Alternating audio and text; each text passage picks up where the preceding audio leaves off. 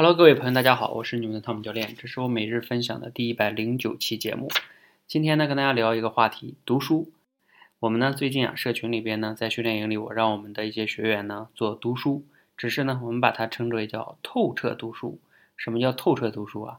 如果你非得简单的理解呢，就是你不仅要读，你还要把你读的书呢说出来，要把它讲出来。这样呢，我认为啊，你才算比较透彻的理解了这本书。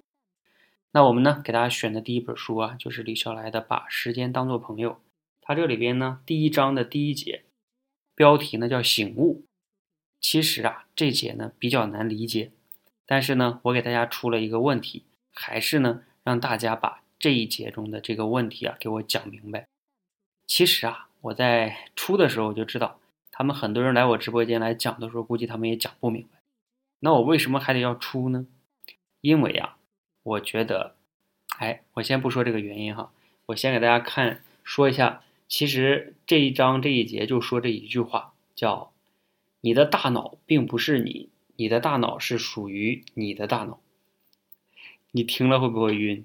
就是这这一节主要就说这一句话，就是告诉我们这句话这个道理，就是你的大脑并不是你，你的大脑是属于你的大脑。想想。我给你读两遍，你听着都绕来绕去的，对吧？然后大家再把它给讲出来，就很难讲。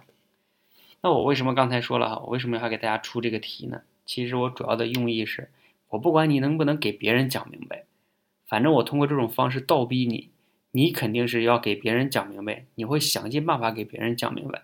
那你自己就是一定要把这个理解透彻，至少你自己理解透彻了。我为什么要让大家通过这种方式把这个理解透彻呢？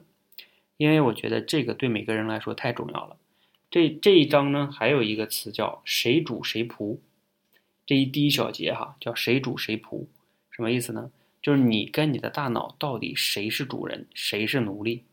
比如说，举个例子，你在现实中，你到底是被大脑控制的，还是你在控制你的大脑？比如说，你每天做的一些事情，你是不知不觉的在做呢，还是你很有安排的？你在安排你自己的身体，先做哪个，后做哪个，你非常有掌控性的在做，这个就是区别哈。大部分人呢，在大部分时间，有的时候都是不知不觉在做的，这样的情况呢，你就是你大脑的奴隶。而这一节告诉我们呢，其实我们可以自己做自己大脑的主人。我就是想让大家理解这个道理，所以通过这样的方式让他们去讲。哪怕他没给别人讲明白，但是他自己肯定是理解透彻了。好，大家如果对这个感兴趣呢，可以加入我们哈，谢谢大家，谢谢。